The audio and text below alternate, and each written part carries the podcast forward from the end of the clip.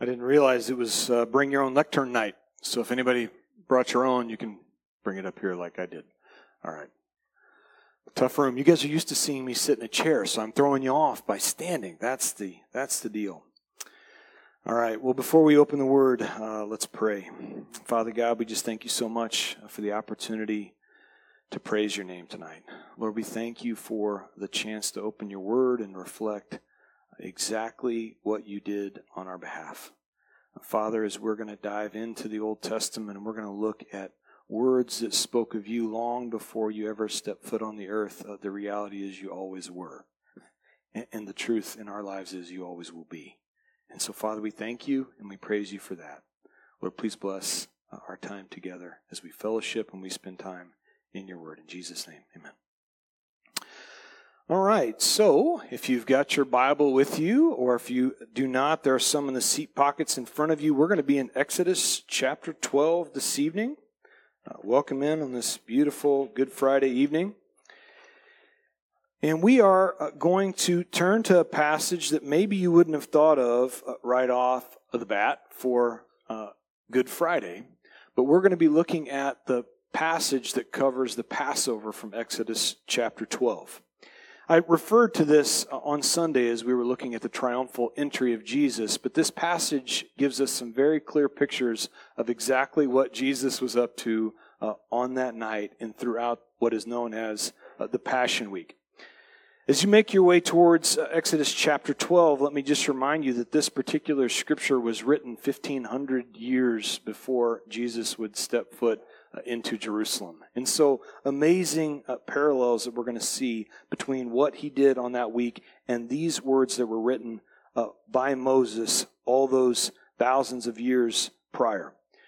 As you head that direction, let me just remind you that uh, Pharaoh was the king of Egypt. He was uh, the most powerful man in the land, and yet uh, he had a big problem because he was in God's sights. Now, as we look at uh, God giving Pharaoh a choice, he was really giving a choice to Egypt, which is known in our Bible as the world. Egypt is always a, a picture of the world in our scriptures. And what we see is God giving warnings to Egypt, giving them opportunities to turn, giving them opportunities to change, to allow Israel to go. And what God was really up to was he was giving them a choice. In fact, he gave them uh, nine choices leading up to this final choice. And, and, it's one of the things I love about the Lord, and yet it's also frustrating at times. He gives us choice. He gives us free will. He gives us opportunity to make up our own mind. But what we find is, is God is giving them a choice. What the choice really boils down to is, uh, will you obey or will you not obey? Will you obey the word of God or will you not? And the cost of disobedience, what you all know is there's always a cost. There's always a price to be paid. What Paul says in Romans chapter 6 is that the wages of sin is death. But the gift of God is eternal life through Jesus Christ. And so here we see the wages of sin is being weighed out there. It's going to look like death come upon the world unless the lamb is substituted. Unless there is a substitution to come uh, between us and certain ruin. That death is the result. And so we see this as being presented now to Egypt. And when we reflect upon our time that we're going to spend in Scripture and we pull it all the way forward to the time of Jesus, what John the Baptist says is, Behold the Lamb of God who takes away the sin of the world. John got it. He understood what was getting ready to take place. And Jesus, we're going to see throughout this scripture, all these years before, what he would tell the Pharisees in John chapter 5 is that you search and search the scriptures thinking that in them you'll find life, but the whole of the book is written of me. It, it's all about him, it all points to him. And so we'll begin in Exodus chapter 12, verse 1. And we'll cover these first 13 verses and then we'll go back and look at it in a little bit more detail. And now the Lord spoke to Moses and Aaron in the land of Egypt, saying, This month shall be your beginning of months. It shall be the first month of the year to you. Speak to all the congregation of Israel, saying that on the tenth of this month every man shall take for himself a lamb, according to the house of his father, a lamb for a household. And if the household is too small for the lamb, let him and his neighbor next to his house uh, take it according to the number of the persons. According to each man's need, you shall make your count for the lamb. Verse 5 Your lamb shall be without blemish, a male of the first year. You may take it from the sheep or from the goats. Now you shall keep it until the fourteenth day of the month. Then the whole assembly of the congregation of Israel shall kill it at twilight. And they shall take some of the blood and put it on the two doorposts and on the lintel of the houses where they eat it. Then they shall eat the flesh on that night, roasting in fire. With unleavened bread and with bitter herbs they shall eat it. Do not eat it raw nor boiled at all with water, but roasted in fire, its head with its legs and its entrails. Verse 10 You shall let none of it remain until morning, and that which remains of it until morning you shall burn with fire. Verse 11 And thus you shall eat it, with a belt around your waist, your sandals on your feet, and your staff in your hand. So you shall eat it in haste. It is the Lord's Passover. For verse 12, I will pass through the land of Egypt on that night, and will strike all the firstborn of the land of Egypt, both man and beast, and against all the gods of Egypt I will execute judgment. I am the Lord. Now, verse 13 finally says, Now the blood shall be a sign for you on the house where you are, and when I see the blood, I will pass over you, and the plague shall not be on you to destroy you when I strike the land of Egypt. And so we begin in verses 1 and 2 uh, with God speaking words to Moses that, hey, I'm going to restart your calendar. An interesting place for God to start, isn't it? Like, I'm going to restart the clock. This is going to be the beginning of months. This is going to be the start of your new calendar. And what we see is uh, God making a, another shift in the calendar thousands of years later, what we know as uh, 2023 AD. In Latin, it is Anno Domini, the year of our Lord. What we know is prior to the time of Christ, it's known as BC. Now, there are a lot of people that want to argue about uh, that terminology, but what I want to share with you, uh, regardless of any argument, is this. It's really more of a question. Do you have an AD and a BC moment? Is there a moment in your life where God restarted the calendar. Where he said things are going to be different from this point forward. Where you can look back on that old person and go, that was BC. That was before Christ. Now I'm a new man. This is the year of our Lord. I'm a new woman. I'm a new creation in Christ Jesus. What God is declaring to us is to restart the calendar.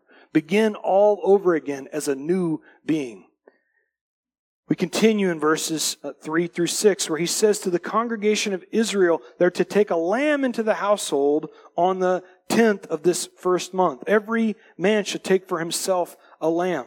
And so on the 10th day of the month, we talked about this on Sunday. This would be the correlation to the triumphal entry, that Jesus would come in triumphantly there into Jerusalem. So too with these Israelites, all those years prior, on that day they were to take the lamb into the household. And for four days, they were to examine the lamb, to look at the lamb, to see uh, is there a flaw? Is there a blemish? Is there a weak spot? Is there something that makes this lamb not worthy of a sacrifice?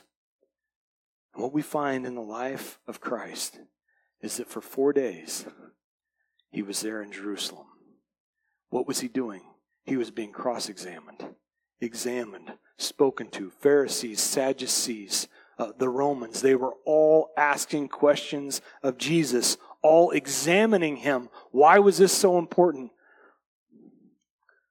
In Luke chapter 23, Pilate summed it up probably better than anyone possibly could after beatings and thorns placed upon his head. What Pilate finally came to was this realization. Luke chapter 23, verse 4. And he said to the chief priests and the crowd, I find no fault in this man. There is nothing wrong with him. He is perfect. That's what Pilate was communicating.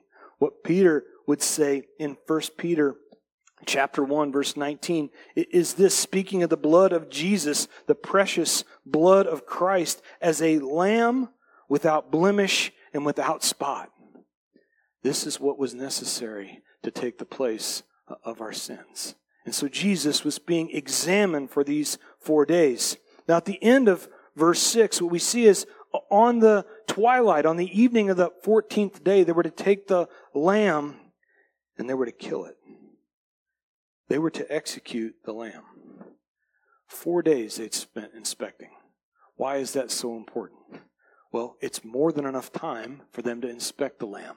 It's more than enough time to be able to see is there a spot? Is there a blemish? Is there something wrong?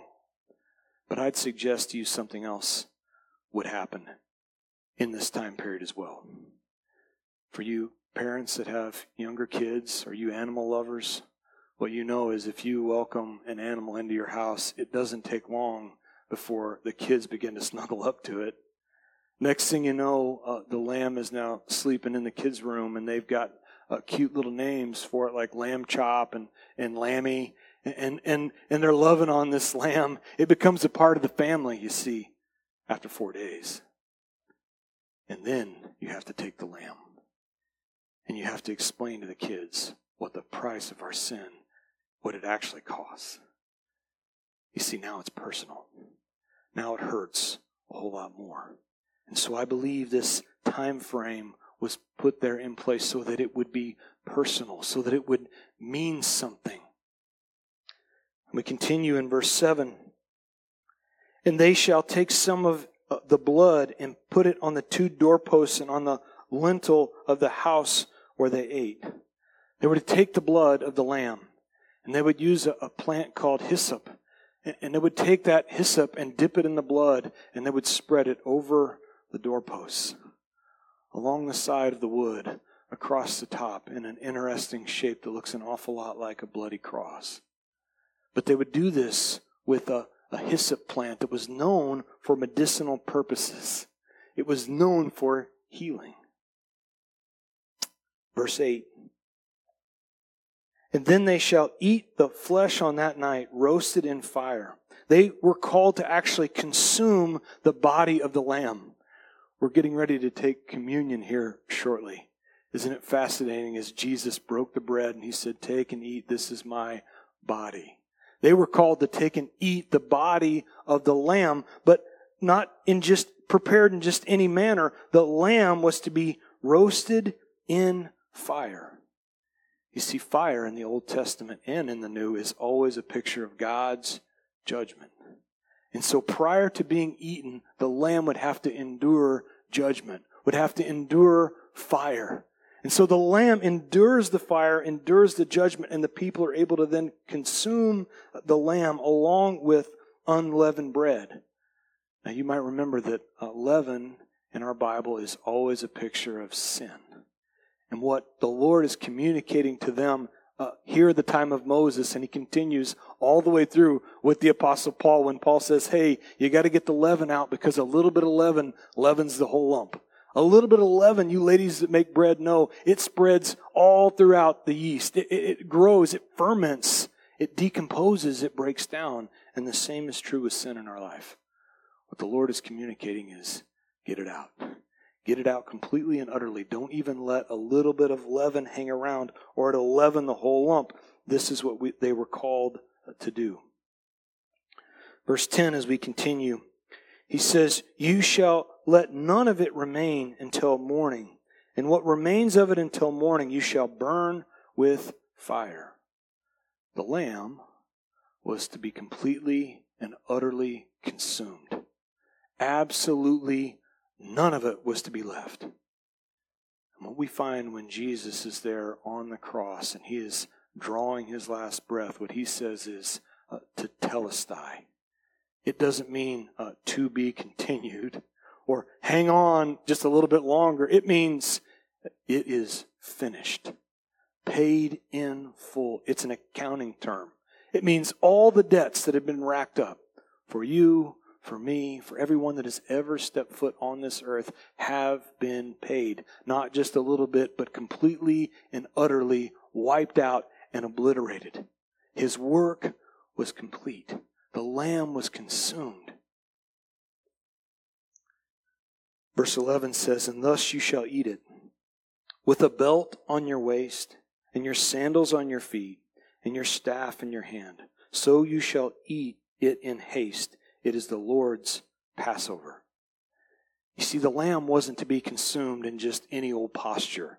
There was a posture, a way in which they were to eat the lamb. It wasn't to sit back, kick your feet up, and relax kind of a way. The way that uh, he was being in, in, instructing the nation of Israel is they were to eat with a posture of action. As they consume the lamb, it, it should uh, call action into their mind. There's things that the Lord is calling us to do. When we take communion here in just a moment, you'll see in 1 Corinthians chapter 11, verse 26, what the Apostle Paul communicates. For as often as you eat this bread and drink this cup, you proclaim the Lord's death until he comes. There are words there of anticipation.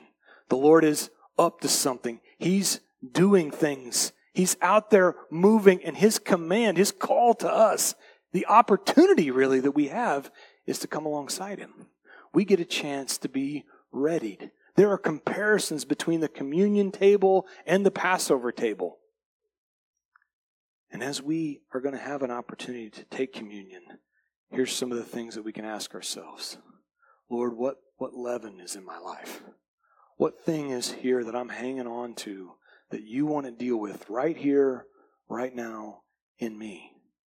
And then as he deals with us, and he's so gracious in the way he deals with us, as he deals with us, we have the opportunity to then say, Lord, what are you calling me into? What have you got going on that I can be a part of? I'm excited, not as a requirement, but as a desire. I want to. It's not a have to Christianity, it's a get to. I can't wait to get to be a part of what you're up to. Now, to some, that feels a lot like work. that feels like a, a lot of a lot of effort being put into it. But understand, our time here is short. We are called to eat with a posture of readiness. And there is coming a time Revelation chapter 19, verse 9 says that we are all going to be called to the wedding supper of the Lamb. So if you're looking for rest and relaxation, hey, He has promised us there's going to be a day we're going to be able to kick our feet back and know that everything is taken care of, not just positionally, but practically for all of eternity. At that point, it looks like rest, relaxation, and cheering on Jesus. But right now, we have an opportunity to come alongside Him, to be a part of what He is up to to eat with haste. Finally, verse 12, he says, For I will pass through the land of Egypt on that night, and will strike all the firstborn in the land of Egypt, both man and beast. Against all the gods of Egypt I will execute judgment. I am the Lord. Now the blood shall be a sign for you on the houses where you are, and when I see the blood, I will pass over you, and the plague shall not be on you to destroy you when I strike the land of Egypt. Did you catch what the Lord was looking for? As he passed through the land, he was not looking on the house to see which house had the highest uh, value. He wasn't looking upon the house to, to see who inside the house was the most righteous. He wasn't even looking upon the house to see who was the most sinful. The only thing that mattered the only thing that allowed death to pass was the blood of the Lamb. He was it. This was what he is pointing to.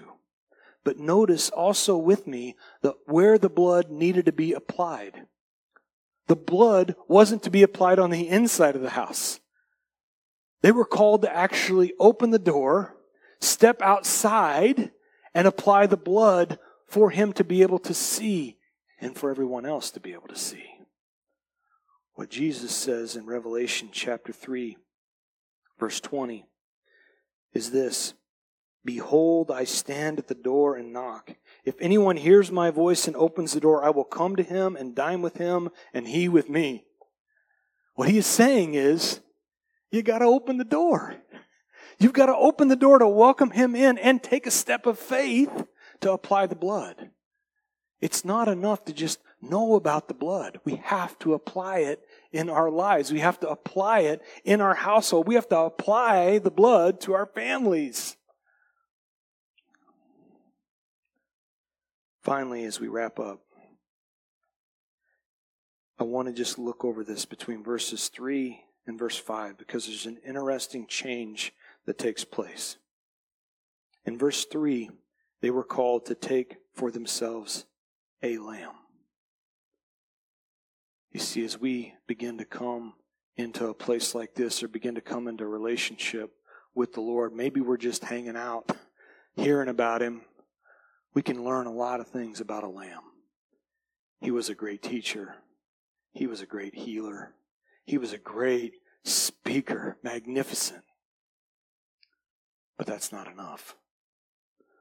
Verse 4 says, The household is to take the lamb. You see, a transition happens. After we've learned about a lamb, we then come to the realization that he is the Lamb of God who takes away the sin of the world. What a beautiful realization to come to. He is the Lamb. All right. That's not enough either. Because what happens is Sunday after Sunday, if you were anything like this guy was for 35 years, I could hear an awful lot about the Lamb and even know that He's the Lamb. But there's something missing. Verse 5 says, Your Lamb shall be without blemish. You see, it has to be personal. It's not enough for him to be a lamb or him to be the lamb. He has to be your lamb. He is your salvation. It is personal, it is individual. And as we apply His blood in our life, at that point, He can do an amazing work in us. Only when you make Him your Lamb. And so, Father, I thank you and I praise you for truths that are hidden all those years ago, uh, obvious that you're speaking about yourself, Lord. We thank you so much for being the Lamb of God who takes away the sin of the world. That you loved us so much that you were willing to endure and endure and endure an immense amount of pain and torture and punishment, all for us. And not just us, all for me. That's when it gets personal, Lord. When it's it's me that nailed you to the cross. When it's my sin that you died for. When it's my accounts you settled up and you paid a debt that I couldn't pay on my own. Thank you, Lord, for making it personal. Thank you, Lord, for stepping in to my place. Father, as we're going to have an opportunity to just reflect upon you while we take communion, I pray that it be personal. I pray that it be individual. Thank you for being our Lamb. In Jesus' name.